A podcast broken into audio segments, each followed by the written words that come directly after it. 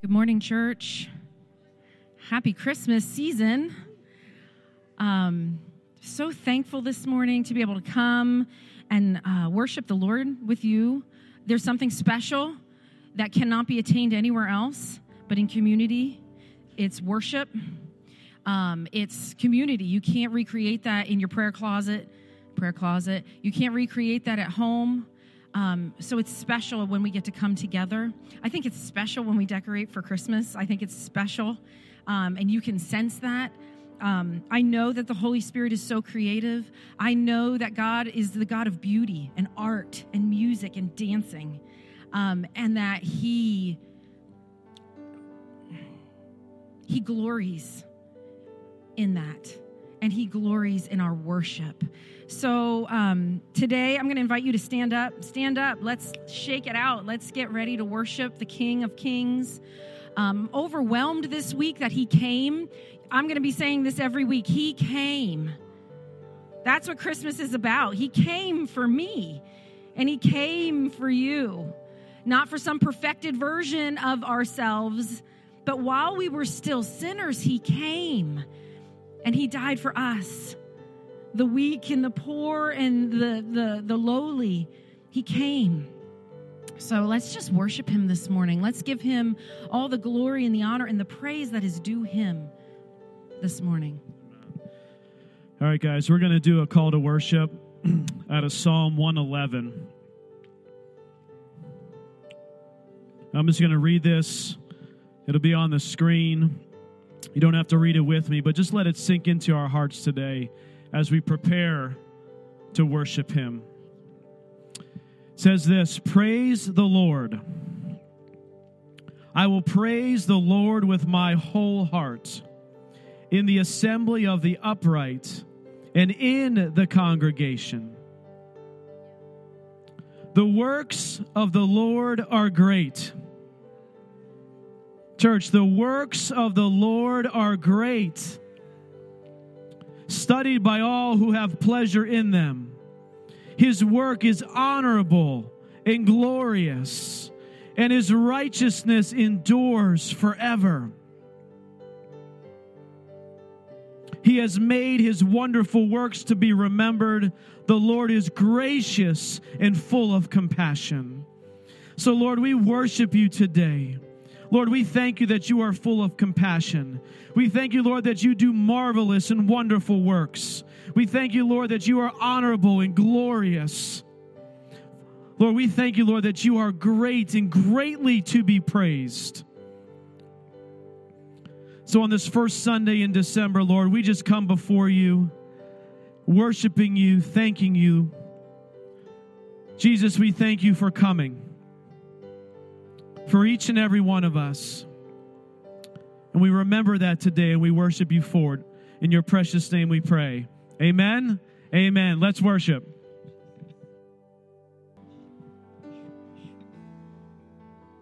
Church, as we come forward today and we receive the elements of the communion table, um, you're going to pick up your elements and you're going to circle back to your seats. The plate in the middle is gluten free. As we do that, we are partaking of the goodness of God. We're partaking of his death and his burial and his resurrection. Actually, I'm going to start that again. We're partaking of his suffering, of his death, of his burial, and of his resurrection. We're partaking of the goodness of God, for God so loved. We're partaking of the love of God. Um, I was in my mid 30s, it's like 15 years ago, when I learned this lesson from a Kenneth Hagin book in the midst of, um, I had two miscarriages right in a row, and I was struggling. And I was so angry, and I was angry mostly at myself because that's my, that was always, has been in the past, my um, punching bag of choice. Um, and uh, I was angry at God. And I was talking to a really good friend of mine, Brie Monday some of you know her. And she's just like, Liz, what about the enemy? What about the enemy? Because God is good. And I was, I, I got a hold of this Kenneth Hagin book, and it just, it was, it was like, how did I not know that evil comes from the evil one and good comes from a good, good father? How did I not know? um, how did I not know? So when we sing that song, you know, let the king of my heart be the wind inside my sails. So he's the wind, he's the power. I'm just the sail, baby. I'm just the sail, just waiting for the wind. It's his power. It's not how good I am. It's not it's not how good I do. It's not what I accomplish. It's not my good reputation. Is it, it, for my kids, it's not their good grades. They get great grades and I'm proud of their hard work, but that's not it. It's he is the power, his love and his goodness is everlasting. Last week if you were here as I was sharing the word, it's like, well, why do why do awful things happen in this world then? If God is good, then why do these awful, why do awful things happen in this world? Because there's an evil one. There's an evil one, and he is, um, gosh, he's intentional with his evil, and that's what makes him so awful.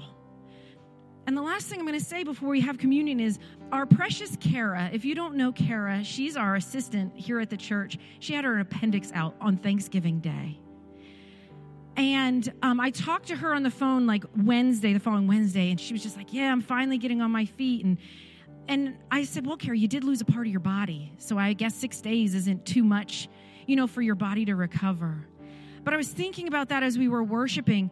And you know, a doctor goes in and he it's at his hand that pain is caused. I mean, she's, you know, sliced open and there's suffering in that. But we always thank the doctor. God is if you belong to Jesus, he's always at work in your life. So that that doesn't it doesn't negate what the evil one will try to do. It doesn't say that bad things won't happen.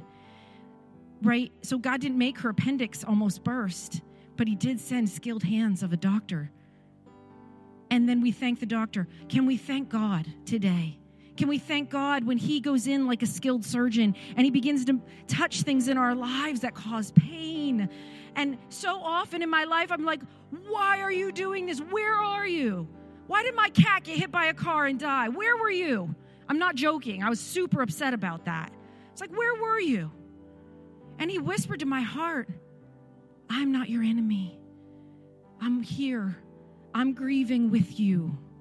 Your heart matters to me. And so the following Sunday with the cat, we went out and we walked Dutch Road up and down and we we we reminded the devil. We said, "I think you were confused. It's not only our home and where the grass starts that you cannot come. It is also the road. And it's this neighbor and it's this neighbor and it's this neighbor." And we began to just take authority on Dutch Road from this this way to this way and just began to pray and stand against the devil. But we don't stay there because he's not worth spending a whole lot of time on. You just stand in authority and then you go on. You go on in victory. But, church, God is good and his love for us is unending. Unending. And any example of him that you've seen in this earth that wasn't good wasn't God. All right? Not every doctor I've been to has been a good doctor, but I don't disregard all doctors. You understand, I don't disregard medicine because of many bad doctors. So, God is good and He's faithful. He never changes. And this morning, as we come and take communion as a community of believers, we partake of that unending goodness of God this morning. So you can stand, you can come down the center aisle, you'll come directly at the table and then circle back around to your seats. Um, and then hold on to those elements. Pastor Jason's going to come up and we'll partake of communion together this morning. All right, church, let's just close our eyes and pray. Father, we just invite you into this space, into our hearts, God. Father, we thank you for your faithfulness. We thank you for your goodness. Father, that we're living and breathing, that we walk in safety, Father, for our homes, our families, as imperfect as they are and as imperfect as we are. God, you are with us. You love us, Father, in our humanity and in our weakness, God. You are safe, Father. And so we sit in your presence, God, and we can invite you in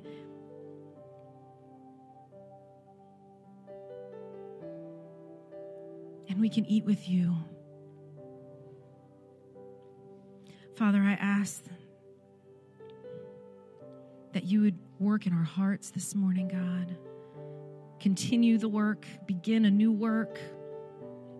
Father, and for those of us who are in the middle of a deep work, Father, I pray that you would show yourself strong on their behalf, God, that they would know that you are in it, that you are for them, that you are working, that they are not abandoned, that they are not worthless, they are not alone, that they are loved and held and in process. Father, I thank you that you don't despise us in the process. Father, so we just invite you. We invite your Holy Spirit to rest on us, to live in us, to be our helper, to be our guide. As we examine our hearts, as we lay down our lives, we invite you, Jesus. Thank you, Lord. What a representation of his goodness and love for us. To lay down his life, his body broken, his blood shed for us. To pay the price, the ultimate price for our sins, for our forgiveness. Jesus, we thank you for it today. And as we partake of these elements today, we remember how good you really, really are. Mm. Thank you, Lord. The Bible says, For I received from the Lord that which I also delivered to you. The Lord Jesus, on the same night in which he was betrayed, took bread. He had given thanks, he broke, and he said, Take, eat. This is my body, which is broken for you. Do this in remembrance of me. Let us partake.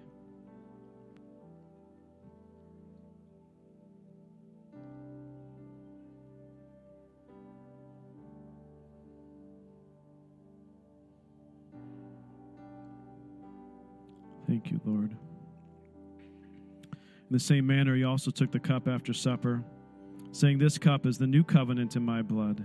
This do as often as you drink it in remembrance of me. For as often as you eat this bread and drink this cup, you proclaim the Lord's death until he comes. Let us partake.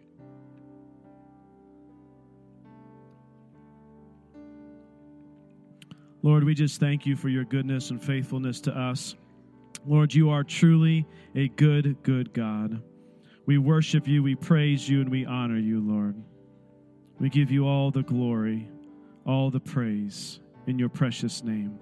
Church, stand with me. We're going to continue to worship the Lord, and the altars are open.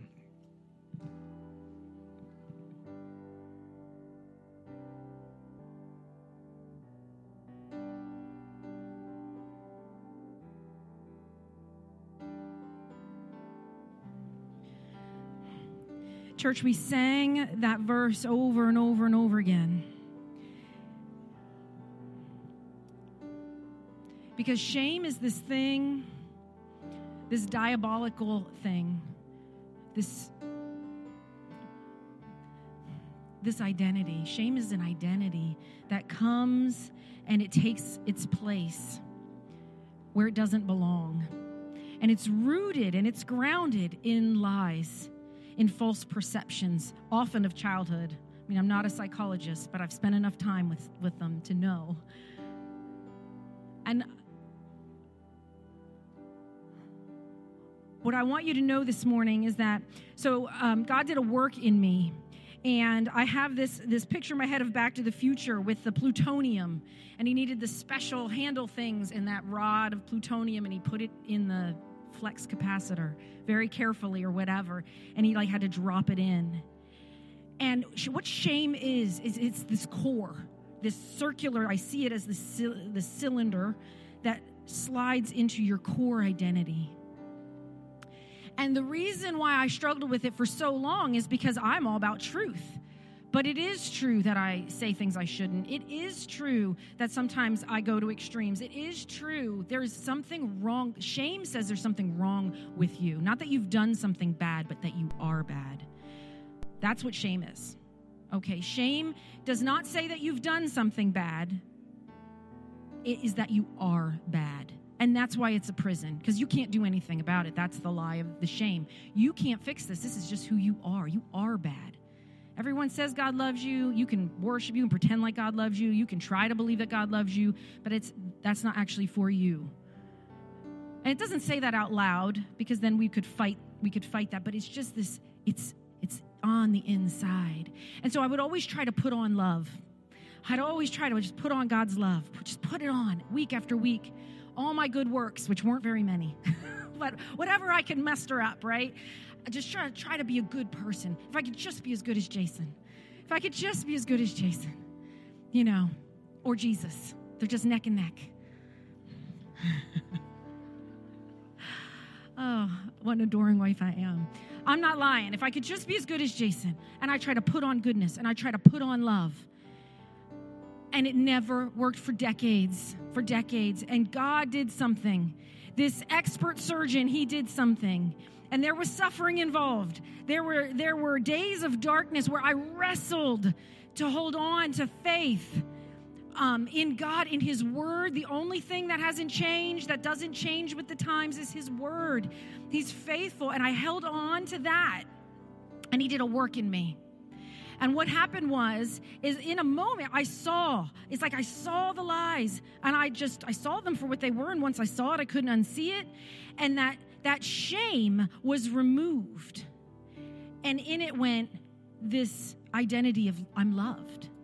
And it was not something I put on, it's something that is in my core. It's I am loved, period. There's no because. And that's what I just didn't get. I, had, needed a reason.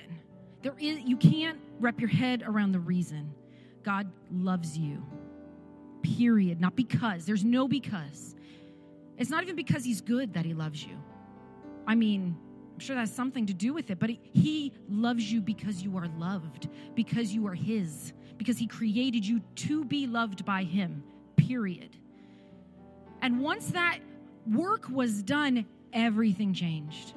Everything changed in my life because you operate out of your identity, whether you know it or not. It's not a conscious thing, it's a subconscious thing. You operate out of your identity.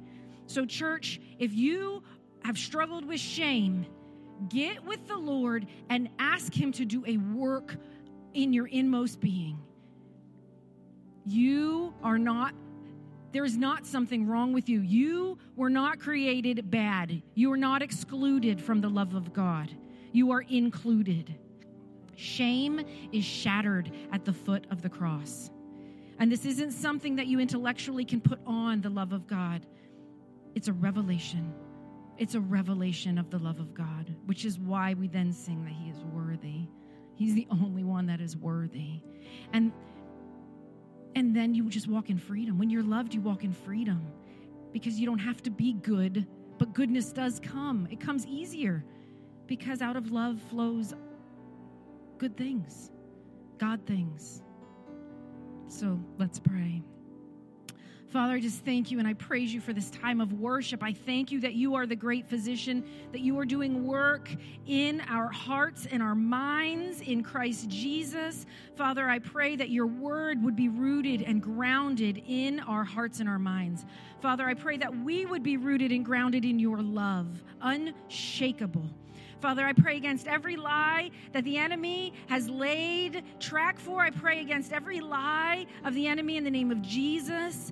Father, mm, Father, I pray that you would begin to do the skillful work of the Master and that you would begin to bring freedom in the hearts and the minds of your people. Father, that we would be saved again and again and again and again, that we would be set apart for you. Father, I pray in the name of Jesus that a great revelation of your love as identity would be in this congregation today in Jesus' name. And that testimonies of new thoughts and of new patterns and of new identity and of new freedom would come. Father, by your hand, by the work of the Holy Spirit, in Jesus' name, in Jesus' name, in Jesus' name. Just want to end this time of worship reading a scripture out of Philippians 2. It says, In being found in the appearance as a man, he humbled himself, became obedient to the point of death, even the death of the cross. Therefore, God has highly exalted him and given him the name which is above every name, that at the name of Jesus, at the name of Jesus, every knee should bow of those in heaven and on earth and those under the earth, and every tongue shall confess that Jesus Christ is Lord to the glory of God the Father. Praise you, Lord. Amen and amen. All right, church, we're going to take a few minutes to take care of the logistical things of the service um, before we come back together to hear the word. Um, during our break, uh, if you are a guest here, we welcome you. Um, we're always thankful to worship the Lord with new people, um, with all the people who want to worship Him. Um, heaven is going to be awesome. If this is your first time here, on the back of your seat, there's a connection card. You can put your name and an email address, and we'll send you a welcome email. It'll connect you with information about our church. Um, there's also information about the church out in the lobby at the column. There's little rack cards um, that will give you information about us. Um, on that same card, if you have a prayer request or a praise report or testimony, that's where you can write that, church family, visitors, whoever. And that card will come up during the break into these beautiful gray buckets up here.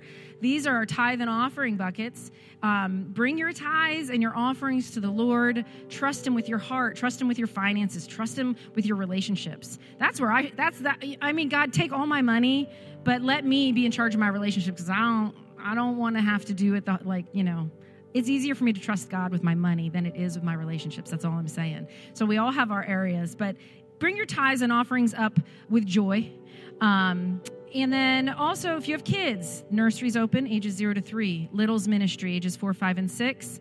Family room is open uh, for parents to hang with their kids during the sermon if kids need a little more space to make a little bit more noise.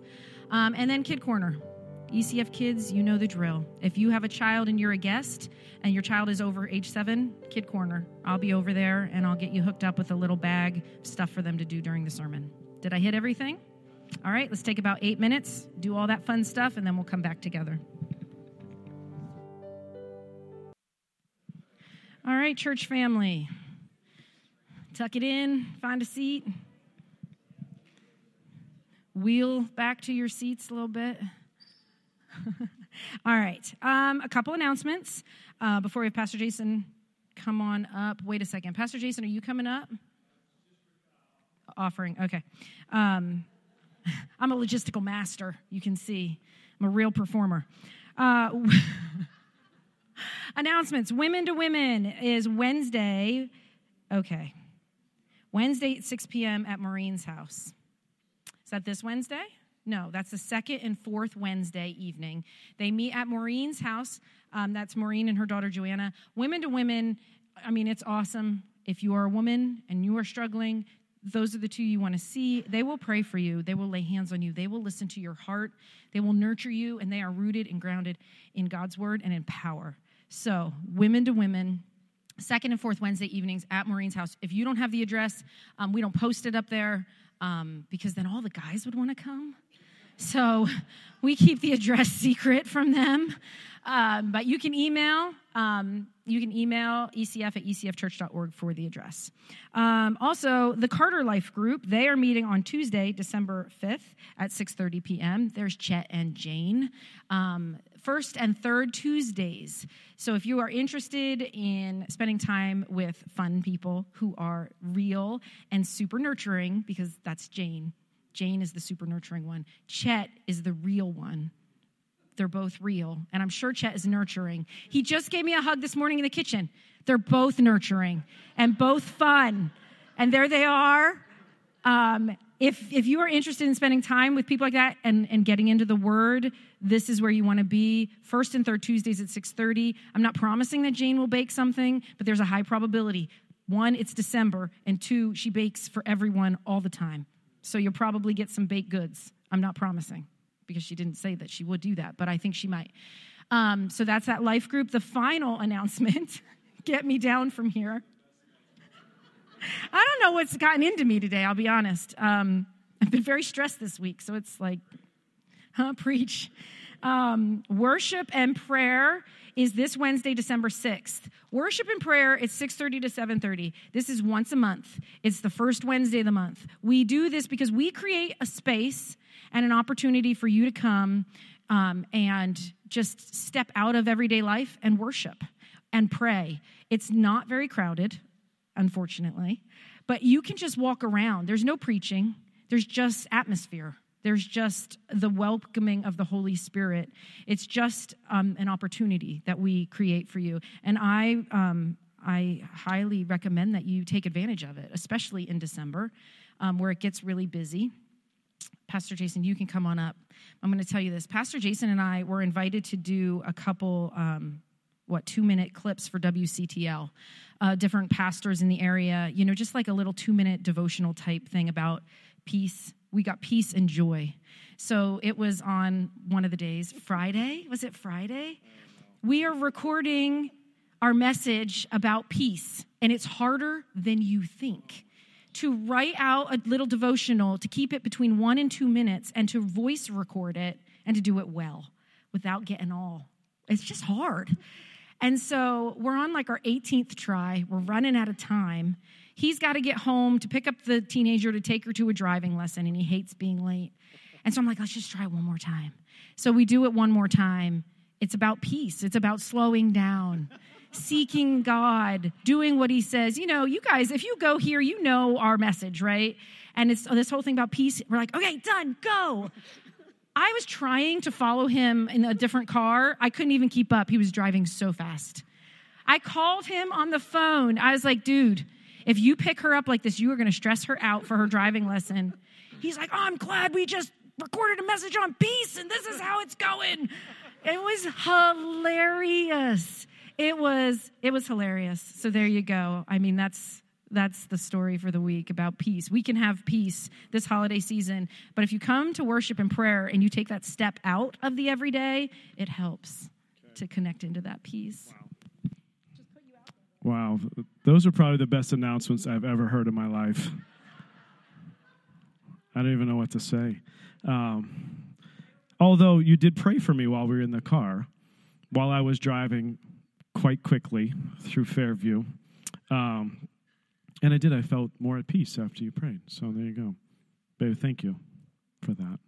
Okay, uh, quick. I want to uh, do tithes and offerings. I want to get Pastor Andy up here, uh, so I want to do this fairly quickly. I will say, those who are here last week who saw all of our AV challenges and who have lived with us through multiple times of the computers crashing during service and right before service, we have been able to be blessed, and we bought two brand new computers for the AV booth.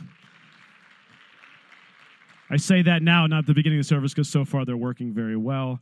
Uh, and so we're very excited that that has happened. And then just to note, uh, those families or even individually, if you do anything for Advent, which is starts on the fourth Sunday before Christmas. That's actually today.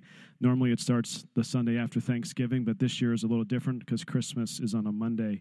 Uh, Advent starts today, and so I would just encourage you and your families. Uh, even do a quick Google search on an Advent devotional. We don't have any available uh, at the moment, but uh, there's some just different th- fun things you can do as a family just to remember Jesus in this season. Amen. Amen. Uh, 2 Corinthians 9, verse 13, for our offering scripture today says this While through the proof of this ministry they glorify God for the obedience of your confession to the gospel of Christ and your liberal sharing with them and all men. And this scripture is sort of at the end of this passage. It talks about sowing and reaping and God blessing and He being the one who does the blessing and He being the one who provides the seed to the sower. And it's interesting through all this, this is the proof of the ministry that they saw this law of sowing and reaping. It was real and it worked. And I hope you guys know that, and we believe as a church in tithing and believing in this, this principle, which is biblical, and God's word never fails of sowing and reaping. And the Bible, Bible really relates to a seed will meet every need. And so we don't give to get, but we give to bless. And in the meantime, the Lord comes back and blesses us abundantly. Amen? Let's pray. Heavenly Father, I just thank you, Lord, for every gift, every giver. Father, I thank you, Lord, for this Advent season that's beginning, Lord, and that we would truly be able to walk in peace and joy um, and all the things that you provide for us throughout a busy time in our lives. And so, Father, we love you, we praise you, we thank you, and we give you glory in Jesus' name. Amen. Amen. Pastor Andy. Hello, hello.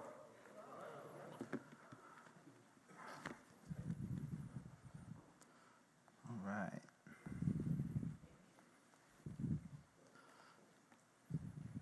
Technology is working. Okay. Uh, before we get started, um, I just want to take a moment and encourage people who here who may have lost a loved one over this year or the last few years. Uh, this morning, uh, my mom passed away in um, January 9th, 2021. And, uh, you know, come to the holidays, and I always just still miss her. And uh, had a good cry session this morning. It made my head feel a little foggy. How many have ever cried so hard and then, like, yeah, your nose starts running and then your brain starts feeling weird? Yeah. So that's kind of what I feel like right now. Um, but if you've lost a loved one, um, I just want to read you a couple verses here. It says in Psalm 34 18, The Lord is near to the brokenhearted and saves the crushed in spirit. He heals, in uh, Psalm 147 3, He heals the brokenhearted and binds up their wounds. So if you're feeling sad, you're missing this person, you're feeling brokenhearted, know that the Lord is near to you, that He loves you, that He will take care of you, that He has them. If they, if they knew Jesus, that he, he is with you through every single moment, and you can rely on Him, and don't be afraid to also cry if you need to. So, but the Lord is near. All right, so today we are going to continue with the Sermon on the Mount. And um, I'm excited for this message. Uh, we're going to talk about Matthew 5, 38 through 42, which we will read in a second. Um, this series for me has, uh, at the beginning of this year, the Lord told me, you know, the word prepare. And I feel like He's always working on us to prepare us for things that are coming in our lives uh, personally and to the world. And I feel like this message right now is one of those messages. Uh, this series is one of those messages where we're going back to the foundation of uh, Jesus' most you know, powerful sermon that, he's, that he gives in the scriptures, the Sermon on the Mount. And this is an opportunity for us to just really uh, uh, settle into the foundation of Christ, into his teaching, into what he, how he wants us to live on this earth right now, and to prepare us for things that are coming. And so we'll talk a little bit more about that. But today we are going to talk about Matthew 5, 38 through 42, and uh, turning the other cheek. How many like that passage? Yes. Okay. So, okay, let's read it. I'm going to read it in the New King James Version. Then I'm going to read it in the Amplified Version, and then we'll get going. So, Matthew 5, 38 through 42, it says, You have heard that it was said, an eye for an eye and a tooth for a tooth. But I tell you not to resist an evil person, but whoever slaps you on your right cheek, turn the other to him also. If anyone wants to sue you and take away your tunic, let him have your cloak also. And whoever compels you to go one mile, go with him two. Give to him who asks you, and from him who wants to borrow from you, do not turn away. Okay, Amplified Version. You have heard that it was said, an eye for an eye and a tooth for a tooth, punishment that fits the offense. But I say to you, do not resist an evil person who insults you or violates your rights. But whoever slaps you on the right cheek, turn the other toward him also. Simply ignore insignificant insults or trivial losses and do not bother to re- retaliate. Maintain your dignity, your self respect, your poise. If anyone wants to sue you and take your shirt, your shirt, let, uh, let him have your coat also, for the Lord repays the offender. And whoever forces you to go one mile, go with him two. Give to him who asks you, and do not turn away from him who wants to borrow from you. All right, so how many of you have ever performed the eye for an eye, tooth for a tooth in your life in some way? How many of you have enjoyed it? okay, a little bit. Uh, there's a time that, you know, there was a time that I didn't enjoy it, uh, most times. Um, when I lived in New Jersey, I was uh, driving. I always have driving stories. It seems like that's, I think we all do. Who has a driving story? Anybody? Yeah. I'm driving home late, probably around like midnight from some friends' houses, from a friend's house that we were just hanging out. And I'm tired and I want to get home. And sure enough, you know, at midnight there shouldn't be anybody on, anybody on the road, but there was. And I pull onto this main road and I'm behind a guy, and we're coming up to another guy on the left. So I'm in the right lane, he's in the left, there's another guy in the left lane. Uh, he's, um, the guy in the right lane's going pretty good speed, so I'm like following him. All of a sudden, he decides to slow down a little bit. So that way, they're like even with, he's even with the other car. I'm like, oh man. So I get into the left lane, and he, the guy slows down enough that he's going slower than the guy in the left lane. So I get in the left lane so I can pass the guy in the right lane. Well, then he speeds up. So that way I can't pass him. And he does this multiple times. And I get really mad. really mad. And um, I get in the right lane and I just get on his bumper and I am honking my horn and flashing my lights he starts speeding up. The guy in the left lane's gone, and I'm just flying. Just like, what am I to do? I'm to show, I'm to give him back what he's given to me, right? And I'm just going, I'm so angry. And all of a sudden, I look in my rearview mirror, and who knows what's back there? Cop car, the lights. And I'm like, no way. And I'm like, he's going to pull the guy over in front of me, you know, because he's going faster than me. I'm trying to keep up with him. No, he pulls me over and he gives me a ticket. Thank the Lord it was only for tailgating and not for, we were doing well over the speed limit. I could have lost my license that night, I'm sure of it. Um, but it didn't pay off. The, to- the eye for an eye, tooth for tooth, it cost me everything like my joy, my peace, and my money. And it was awful. And so that's one of my eye for an eye, tooth for tooth stories that I'm not proud of. I shouldn't be proud of any of them, but uh, that one just really, that one really hurts, and I always remember that one. Um, but when, I, when it comes to this passage of Scripture, I believe most of us, when we read it, we kind of wince at it, right? It's uh, something that costs us when we read it. Um, and it doesn't feel good in the moment when you think about turning the other cheek. Um, it doesn't feel good to get insulted. It doesn't feel good to be slapped or taken advantage of. And it's hard to respond with love right? We've all been there. We also wince at it because um, there has to be a line, right? Like there has to be a line that's not supposed to be crossed, and a point where enough is enough. And surely we aren't called to just let people do whatever they please to us, right? So I remember watching a kid or watching a show as a young man, and it was like a faith-based kids show, and you know, the kid's getting bullied, and the, the bully punches him in the face, and um, he falls down, and then he gets back up, and he stands up to the bully and turns the other cheek. And as a kid, I'm like, that's stupid. Like, why? Why? That doesn't make sense. And, and so there has to be a line um, because we're all hardwired for justice, right? We all want justice. I mean, that's why the social justice movement is so enormous in the world and, and it's also so confusing. But we all want justice because we were created to want it. We were created in the image of God. God is love, and because He is love, He is just. And he also wants justice. And so we want it as well.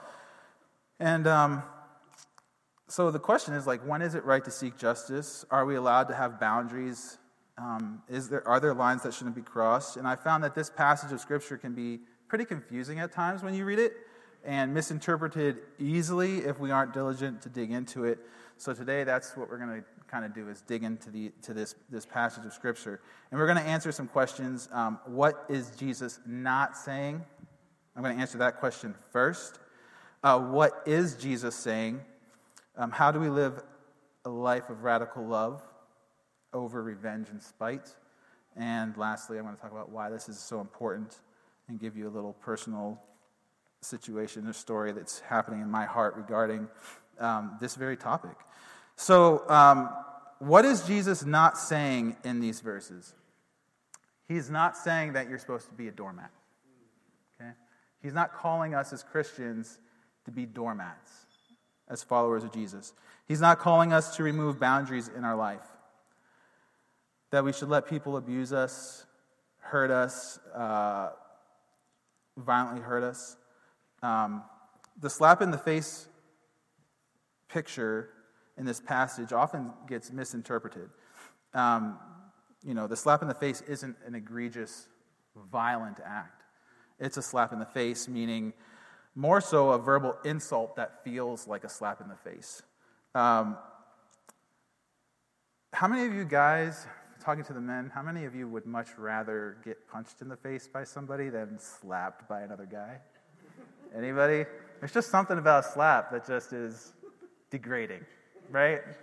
And, and that's what Jesus is talking about. Those deep insults that feel like just very degrading and, um, and, and, and, and make you feel awful. But he's not saying that you can't defend yourself and others. Um, he's not saying that justice doesn't need to be served. He's not saying that an eye for an eye and a tooth for a tooth is a wrong consequence for sin. Um, this is not a call to remove justice and let evil run rampant. So, like, if you're getting abused, if you're in an awful situation and getting actually hurt violently, you need to get out of that situation. You need to find help. You need to call the cops. You need to do whatever it takes to get away from that situation and get help. But in Scripture, there are plenty of examples in Scripture of saints walking in love and not letting evil just have its way with them. So I'm still answering the question what is Jesus not saying? Right?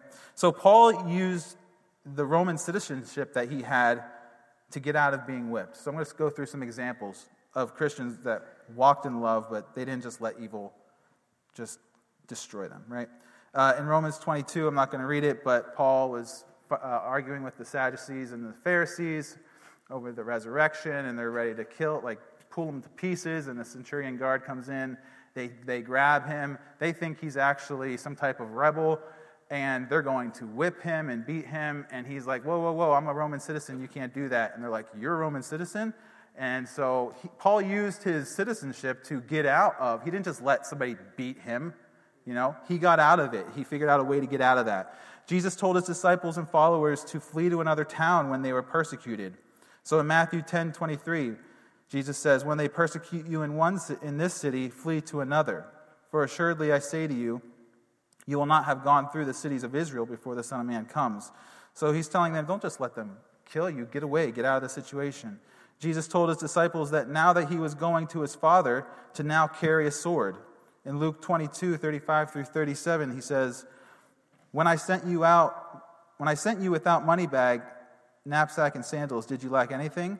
So they said, Nothing. Then he said to them, But now, he who has money bag, let him take it, and likewise a knapsack. And he who has no sword, let him sell his garment and buy one. For I say to you that this which is written must still be accomplished in me. And he was numbered with the transgressors, for the things concerning me have an end. So Jesus told his disciples, carry a sword. Why would he tell them to do that? To cut fish? No, they have fishing knives to do that, right? No, it was to, it was to protect themselves. It was to uh, act as a deterrent, you know um, we are instructed to defend uh, the weak, the poor, and the fatherless and widows. In Psalm 68 5 says, a father, God is a father of the fatherless, a defender of widows, is God in his holy habitation. In Isaiah 117, it says, Learn to do good, seek justice, rebuke the oppressor, defend the fatherless, plead for the widow. So we're instructed to defend the weak, the lowly, those that need help, not to just let people get walked all over. Um, God instituted governing authorities for a reason, right? He gave us police and military and governments and judges for a reason. Romans 13, 1 through 4, Paul says, Let every soul be subject to the governing authorities, for there is no authority except from God, and the authorities that exist are appointed by God. Therefore, whoever resists the authority resists the ordinance of God, and those who resist will bring judgment on themselves. For rulers are not a terror to good works, but to evil. Do you want to be unafraid of the authority? Do what is good, and you will have praise from the same, for he is God's minister to you for good. But if you do evil, be afraid, for he does not bear the sword in vain, for he is God's minister, an avenger to execute wrath on him who practices evil. So God instituted uh, go- governments for a reason uh, police, military, all these things for our protection. Um, and, and, listen to the actual law of the eye for an eye that Jesus is talking of. Um, you can find it in Exodus 21, you can find it in Leviticus 24, but I'm going to read it from Deuteronomy 19, 15 through 21. It says, A single witness shall not appear in a trial against a man for any wrong or any sin which he has committed. Only on the testimony or evidence of two or three witnesses shall a charge be confirmed. If a malicious witness rises up against a man to falsely accuse him of wrongdoing, then both parties to the controversy shall stand before the Lord, before the priests and the judges who will be in office at that time. The judges shall investigate thoroughly. And if the witness is a false witness and he is accused, has accused his brother falsely, then you shall do to him just as he had intended to do to his brother. So you shall remove the evil from among you. Those who remain will hear and be afraid and will never again do such an evil thing among you. You shall not show pity to the guilty one. It shall be life for life, eye for eye, tooth for tooth, hand for hand, foot for foot. So God was instituting governmental justice because of evil, consequences for sins to deter people from committing evil. He was establishing equitable justice. So the eye for an eye, tooth for tooth is not bad. It's a good thing. We need it in our, gov- in our, in our world. And God gave Israel the whole book of the law to guide them as a holy nation, to protect them, and to keep them from sin and letting evil run rampant. So in Romans 7:12 it says, "Therefore the law is holy, and the command this is Paul. Therefore the law is holy, the commandment is holy, and just and good." So if Jesus wasn't saying that the law was bad to be done away with and that boundaries and justice are still good, what was he saying? Right? And so to understand what Jesus is saying, we actually have to go back to the eye for an eye that we just read about a moment ago here. And we have to look at how God gave the law. When God gave the law to Moses, the ways and guidelines on how to live our daily lives in a godly manner, you can see it was given in three ways. So if you go back and read like Exodus, Leviticus, Numbers, Deuteronomy, these, these books, you'll see that the law was divided into three sections the moral law, the ceremonial law, and the civil law. Now, it's not actually segmented like that, but as you read through it, this is what you will gather. So, the moral law is a law which reflects God's character and his design in the world. What is good and evil?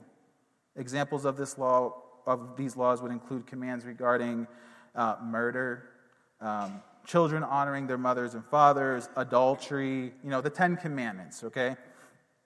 Uh, then there's the ceremonial law, which was laws that uh, the way that God wanted Israel to worship him. And these applied to Israel in the temple. And so uh, there's a whole section, there's a lot of those. And then the civil law. And the civil law was kind of what we read with, was actually what we just read with the eye for an eye. But all nations must have civil laws to help deal with disputes between their citizens, as well as to enforce the morals of the people. And so we see three different uh, segments of the law. The law for an eye for an eye and a tooth for tooth was given as a civil law. Okay? It was given as a governmental law for people.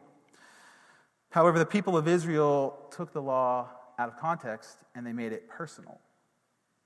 They became their own judges and abandoned the law of mercy and the law of love that God also gave them. So Jesus had to address this. God wanted his people to not be like the rest of the world, but like him. He wanted them to love first. You know, God is love, and because he is love, he is also just. But his justice follows his love, right? We need to love first. Um, God's justice always follows the fact that God is love. Um, listen to Leviticus 9. I have a lot of scripture, so hope you don't mind, but scripture is the way I go. Yeah. So Leviticus 19, 11 through 18. It's, I, I love when, I, when you go back to the Old Testament and you read this stuff because you're going to start to hear in this, this, this section of scripture uh, what we're reading now in the Sermon on the Mount. Like Jesus, you know, a lot of people, I've heard a lot of Christians in my life say, you know what, I don't really go to the Old Testament anymore. I just live in the New Testament. And that's, that's well and good. But Jesus preached the Old Testament, He preached what He gave to the people. There's so much information and so much uh, help that we need. And there's so much prophecy in the Old Testament that if we abandon it and only live in the New Testament, we miss out on tons of stuff. We lose clarity on the scripture of what Jesus is actually talking about. And so we need to live in the New Testament, but we also need to live in the Old Testament. You need to read the Old Testament. You will understand the New Testament way better when you read the Old Testament. And so Leviticus 19, 11 through 18 says, You shall not steal nor deal deceptively, nor lie to one another. You shall not swear an oath falsely. Didn't we just talk about that? Uh, by my name, so as to, as to profane the name of, the, of your God. I am the Lord. You shall not oppress or exploit your neighbor, nor rob him. You shall not withhold the wages of a hired man overnight until morning. You shall not curse a deaf man, nor put a stumbling block before the blind. You shall not fear. I'm sorry, but I'm sorry. Uh, but you shall Fear your God with profound reverence. I am the Lord. You shall not do injustice in judgment. You shall not be partial to the poor, nor show a preference for the great, but judge your neighbor fairly. You shall not go around as a gossip, gossip among your people, and you are not to act against the life of your neighbor with slander or, or false testimony. I am the Lord. Now listen to this in verse 17. You shall not hate your brother in your heart. You may most certainly rebuke your neighbor. How many have offered a rebuke?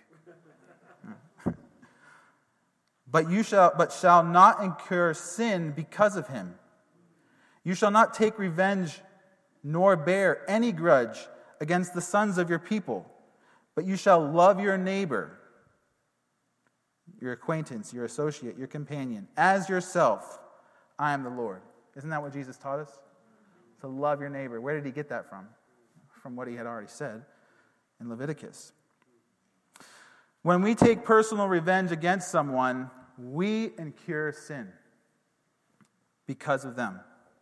We've become just like them. I became like the guy I was driving behind. I became him. Okay? When I start to hate, when I respond to someone who has just hated me with the same type of hatred back towards them, I have killed them in my heart. I have become a murderer. And I don't want to be a murderer. Right? This is sin. And the important thing to remember in that passage we just read, read is the word revenge. Jesus never said we can't defend ourselves if harm is coming to us. He didn't say not to have boundaries, as we just talked about. He said to not take revenge and to love. Self defense is not revenge, it is protecting yourself and getting out of the situation. Revenge is enacting vengeance with, with hatred. It is the desire to inflict and harm one another. Whether they deserve it or not, a person acting in revenge is not functioning from love. This is not God's heart. so Jesus was saying to choose love and mercy over revenge. That's what Jesus was talking about in this passage. To be like our Heavenly Father to choose love first, to choose mercy. Our God is a God of love and mercy who is slow to anger. How many remember the story of Jonah? You know, God told Jonah to go to Nineveh to warn the people of Nineveh that they were going to be destroyed by God because of their sin. And Nineveh was Israel's enemy. Okay? And Noah didn't, or uh, Noah, Jonah didn't want to go. He wanted an eye for an eye. He wanted them to be destroyed. And we know it because in Jonah 4 2, he says, So he prayed to the Lord and said, Ah, Lord, was not this what I said when I was still in my country? Therefore I fled previously to Tarshish. For I know that you are a gracious and merciful God, slow to anger and abundant in loving kindness, one who relents from doing harm. That's the type of God that we have. That's the type of God who we're supposed to be like. So Jesus had to make things very clear for Israel when he was preaching to them this passage. Because the things got so out of hand that they were using an eye for an eye and a tooth for a tooth to over petty issues. So if someone slaps you on the right cheek, meaning insults you, like we talked about, in some way, whether with words or even with a degrading slap, how many remember the Will Smith Chris Rock issue? it's a degrading slap, right? I mean, they started verbally fighting, you know, on the in the audience, and then he gets up and he does that famous like slap, and wow, right? That's a degrading slap. Okay, um, Jesus is telling us don't respond back with the same evil. Don't insult them back. Just let it go. Show mercy and walk away. If someone sues you for your tunic, your clothing, your shirt, then give him your jacket. Think about how petty it is that someone was suing somebody for their clothes. How many petty, how many watch like Judge Judy? I, I really hate that show. But like, some of that stuff is so petty. Like, I'm suing this person for $250. It's like, give me a break, right? Jesus is saying, do not worry about it. Show them mercy and give them your jacket too. Show them love. Uh, you might talk about next week, Pastor Jason, but you know, loving your enemy is like heaping hot coals on their head, Jesus said. Like, if you want to get back at them, love them because they're like, wait, what? You know? Don't act petty and foolish. If a centurion commands you to carry his things for a mile, so when Jesus is saying if someone compels you to walk a mile, go with them too, this was a situation where Roman centurions were able to just walk up to a person and say, hey, you're going to carry my things for a mile. And Jesus is saying, rather than complain and worry about it, just walk it and go two miles. Love them. You know?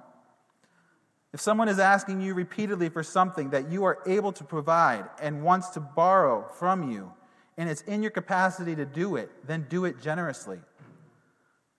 This doesn't mean to let people continuously take advantage of you. This doesn't, it, it, it, means you can still have boundaries and guidelines for borrowing. So if someone wants to borrow something very valuable from you, you don't have to give them your most valuable possessions. Like if some if you bought a new tractor and your neighbor comes over and is like, "Hey, can I use your new tractor to mow my lawn?" You can say no. but to be generous, you could say, "How about I mow it for you today?" You know? How about I help you fix your tractor so that way you can mow your lawn? Okay? the point is to live generous, lovingly, and with mercy towards all people, including your enemies. So, how do you actually prepare? How do we actually prepare ourselves to live a life of love and mercy overtaking revenge? because honestly, we laugh, but sometimes the petty things are what bother us the most. Petty things do have a way of getting to you. In my last job, man, there was this guy, this older gentleman who was just stuck in that like cycle of I'm just living for retirement, life sucks, you know, work stinks, and I'm to be mean to everybody. and he'd just come around and make some stupid comment, and I would, it would make me so mad. And I'm like, wait, why am I getting angry over this guy? This guy is obviously not healthy inside in every single aspect of his life. Um, I can't let little things get to me, but they do, they get to us. So, how do we actually do this? We need to remember some things. I'm going to talk about four things quickly. First one, we need to remember that the only difference between us and our enemy is Jesus. Okay? So these things are just, there's a whole list of things on how to love, you know, in Scripture, ways to prepare our hearts, and, and uh, we're going to talk more about it next week, I'm sure, how to love our enemies, but we really need to remember this one. Um, this is easy to, easy to forget um, and not want to think about. But before Jesus, we were our enemy, right? We were enemies of God. Romans 5 8 says, But God demonstrates his own love toward us, in that while we were still sinners, Christ died for us. The wages of sin is death. We deserve death. We were enemies of God. And Jesus came and loved us while we were his enemies. Every one of us is capable. This is an important statement. Every one of us is capable of the most evil of sins. We don't like to think that. Um, but to think that we are not is prideful. And pride goes before the fall. Proverbs 16, 18. Think about Peter the apostle. Jesus said, You know, on this night you're going to deny me three times. He's like, I don't think so. I'm the apostle Peter. I've been following you for three and a half years. I've seen you do all your miracles. I believe in you. And then he's going to die. Jesus is getting ready to be crucified and taken captive. And what does Peter do? He denies Jesus three times in a moment of weakness. It's, it's very simple. So we must maintain a humble spirit when we encounter those who, we, who would hate us and treat us with contempt because we were sinners too. And if we aren't careful, we can fall back into that sin. Remember, remembering who we are, who we were without Christ, will soften our hearts to love those around us and who treat us with contempt. Next thing, we need to remember that vengeance is the Lord's alone, not ours. Exodus 32 35 says, Vengeance is mine and recompense. Their, their foot shall slip in due time, for the day of their calamity is at hand, and the things to come hasten upon them. Romans 12 19, Paul says, Beloved, do not avenge yourselves, but rather give place to wrath, for it is written, Vengeance is mine, I will repay. When we don't respond to someone who is treating us with contempt, we are giving place for the Lord to defend us. We are giving place for the Lord to protect us.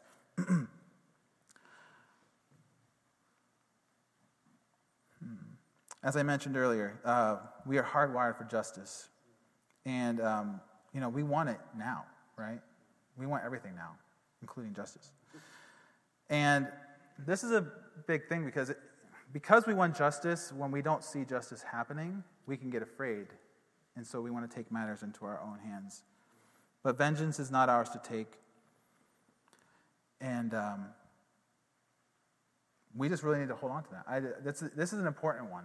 Vengeance is the Lord because listen, as the days get darker, people are going to want to hate us more as followers of Jesus. Uh, we see it in, happening with Israel, right, and all the anti Semitism.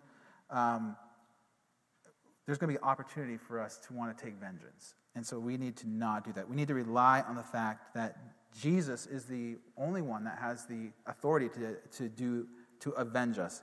Luke 12, 5 says that we should fear him because uh, it says, I will show you whom you should fear. Fear him who after he has killed has the power to cast into hell. Yes, I say, fear him.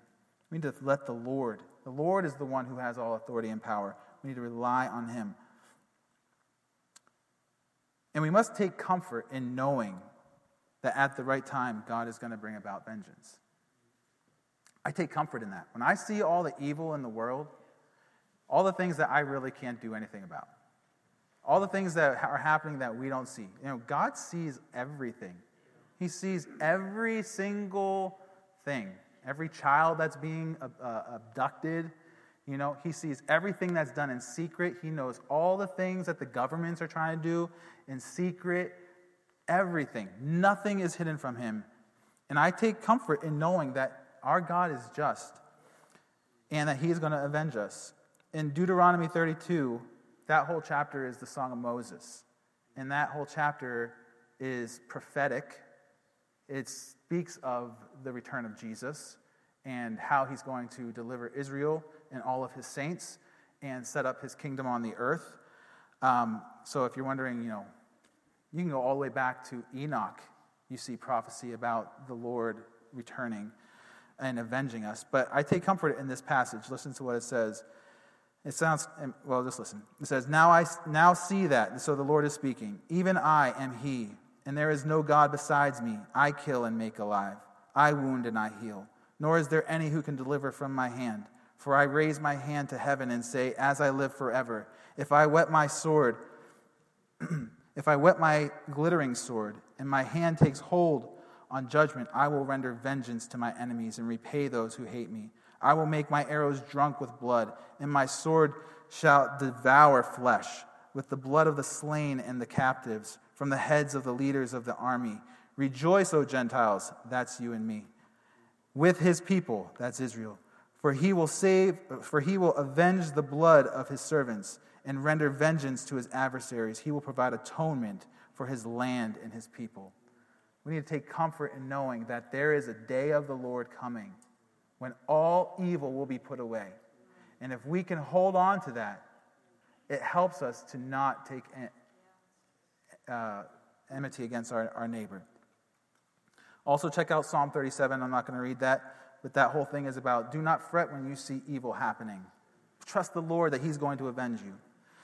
Number three, remember that we are ambassadors of Christ. 2 Corinthians 5 18 through 21 says, Now all things are of God who has reconciled us to himself through Jesus Christ and has given us the ministry of reconciliation. That is, that God was in Christ reconciling the world to himself, not imputing the trespasses to them. He and has committed to us the word of reconciliation. Now then, we are ambassadors for Christ, as though God were pleading through us. We implore you on Christ's behalf, be reconciled to God, for he made him who knew no sin to be sin for us, that we might become the righteousness of God in him. We are on this earth to represent Jesus. We are his ambassadors. This world is not our kingdom right now, our kingdom is heaven. We are his servants on this earth, operating as his ambassadors to show the love of Jesus to people who are dying, who are lost, who are broken, who are going to hell. Jesus said in John 13 35, By this all will know that you are my disciples, if you have love for one another. We may be the only example of Jesus Christ that someone ever encounters. We need to think about that. Revenge, retaliation, and unforgiveness have never led anyone to Christ. Say that again. Revenge, retaliation, and unforgiveness have never led anyone to Christ. Okay? So it is love and mercy that softens and prepares a person's heart to receive the truth of Jesus Christ. So when you do get insulted and someone is hurting you and you respond with love to them, they may respond back to you again with evil. But your love is a seed that is planted. And at just the right moment, God can water that seed through somebody else and they, they'll think, oh, I remember that guy. I spit in his face and he didn't do anything back to me. And he said, Jesus loves you. You know, it softens people's hearts, it prepares the ground for them to receive Jesus. And so we need to operate as ambassadors for Christ. That way we do not run in vain. 1 Corinthians 9 24 through 27, Paul says, Do you not know that those who run in a race all run, but one receives a prize? Run in such a way that you may obtain it, and everyone who competes for the prize is temperate in all things. Now they do it to obtain a perishable crown, but we for an imperishable crown. Crown. Therefore I run thus, not with uncertainty. Thus I fight, not as one who beats the air, but I discipline my body and bring it into subjection, lest when I have preached to others, I myself shall become disqualified. When we operate in a way of retaliation and revenge, we are risking disqualification. Fourth thing we need to remember is the reward. I don't have this on the screen, but take a read through Revelation 2 through 3. When you remember the reward for enduring hardship as a follower of Jesus, it strengthens us to love and show mercy. I'm going to read, he, he spoke to seven churches, to the seven churches in this passage of Revelation. I just want to read the things that are our rewards, okay? They're not on the screen, but it's in Revelation 2 and 3. It says, He who has an ear, let him hear what the Spirit says to the churches. To him who overcomes, I will give to eat from the tree of life, which is in the midst of the paradise of God. This is the tree of life that Adam and Eve experienced. He who has an ear, let him hear what the Spirit says to the churches. He who overcomes shall not be hurt by the second death. He who has an ear, let him hear what the Spirit says to the churches. To him who overcomes, I will give some of the hidden manna to eat, and I will give him a white stone, and on that stone a new name written, which no one knows except him who receives it. God's going to give you a name that only you and him know. I love that. I love names. He who overcomes and keeps my works until the end, to him I will give power over the nations. He shall rule them with a rod of iron. They shall be dashed to pieces like the potter's vessel, as I have received from my Father, and I will give him the morning star. For those of us who overcome and walk like Jesus and remember this reward, you know, he's gonna, we're going to rule and reign with him in the new kingdom. He who overcomes shall be clothed in white garments, and I will not blot his name out of the book of life. Did you know every person's name in the whole world was written in the book of life. But because we as people choose to turn away from God, the names get blotted out. He will not blot our name out. He says, But I will confess his name before my Father and before his angels. He who overcomes, I will make him a pillar in the temple of my God, and he shall go out no more. I will write on him the name of my God. So it looks like we're all going to have tattoos, guys in the name of the city of my God. So you're going to get two tattoos. The New Jerusalem, which comes down out of heaven from my God, and I will write on him my new name. Oh, that's three tattoos. Okay. Okay. To him who overcomes, I will grant him to sit with me on my throne, also as I overcame and sat down with my Father on his throne. Think about that. There is going to come a time when Jesus returns. You know, we will sit with him on his throne. What kind of honor is he bestowing upon us that we do not deserve? This is powerful stuff. Okay, so why is this so important? I mentioned a little bit the Israel Hamas situation, um, and I've been I jumped onto you know it's hard to find the right like news that's actually accurate. So I hopped onto X, which was formerly Twitter. And there's a number of different people I follow that actually live in Israel, that are accustomed with everything going on in the Middle East, and I try to get my news from them. Well, there's this one uh, commentary on there where this, this profile, they would always post their, the pictures of the terrorists that were being killed. And I started, like, you know, you, how you heart the thing. It's like, oh, heart, heart, you know, because you're, you're liking the post, is what you're doing. But I started to find myself excited, like, oh, my enemy is being killed.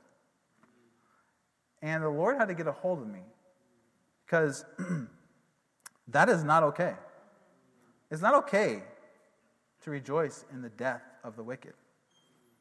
Ezekiel 33:11 says, God says, uh, "Say to them, as I live, says the Lord God, I have no pleasure in the death of the wicked, but that the wicked turn from his way and live. Turn, turn from your evil ways, for why should you die, O house of Israel? The Lord does not delight in the death of the wicked." And I found myself as I was watching delighting in the death of the wicked. There's a fine line of we want justice on this earth, but I, none of us should rejoice over our enemy. It's okay to want justice. The Bible says when, when the wicked king is removed, the righteous rejoice. And we will rejoice when evil is removed. But we need to really check our hearts in this day, right now, as things get worse, as we get closer to Jesus, and the opportunity to hate becomes greater and greater. We need to make sure our hearts are steadfast on the love and mercy of Jesus and that we are loving our neighbor and not rejoicing in their death. Because when I saw the pictures of some of these guys and they were smiling, when I looked at them, I was like, you know what? They have a great smile. And they're never going to smile again. They're going to suffer for the rest of eternity. And that is a terrible thought. So let us love our neighbor. Let us not respond with retaliation. Amen. So let's just close our eyes and um, I guess, uh, Sydney, if you want to hop back up here quick.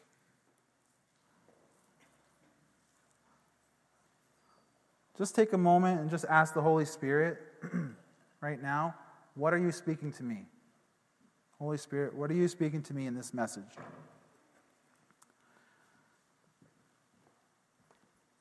What are you speaking to me?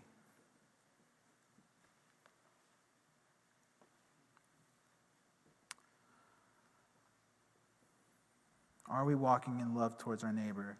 Is there a situation right now in your life that you need to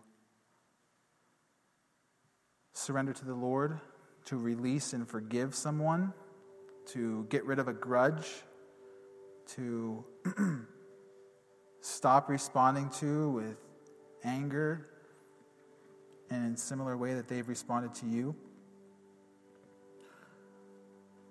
Just let the Lord speak to you.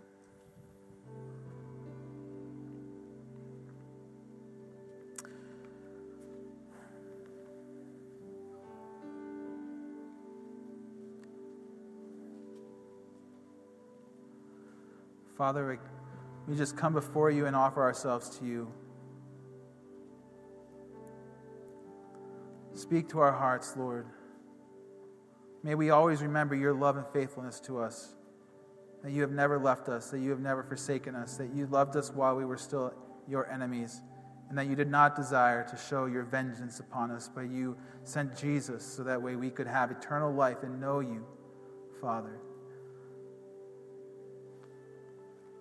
Lord, cleanse us of our sins of not walking in love in any way, for retaliating, for wanting revenge and taking it at any moment. Father, forgive us. Lord, and do a work in all of our hearts to prepare us for the everyday situations we face and for the days ahead that are coming to this world. That we would be light in a dark place, that our joy and our peace would be completely centered on you that we would be able to love when it is very hard, that we would be able to care when it is very hard, that we'd be able to walk away when someone is accusing us and defaming us and trying to harm us, oh God. Help us to love and be generous, to be kind, to be your ambassadors, Lord, that we would not be disqualified in any way as we run our, way, run our race with you and follow you, Jesus.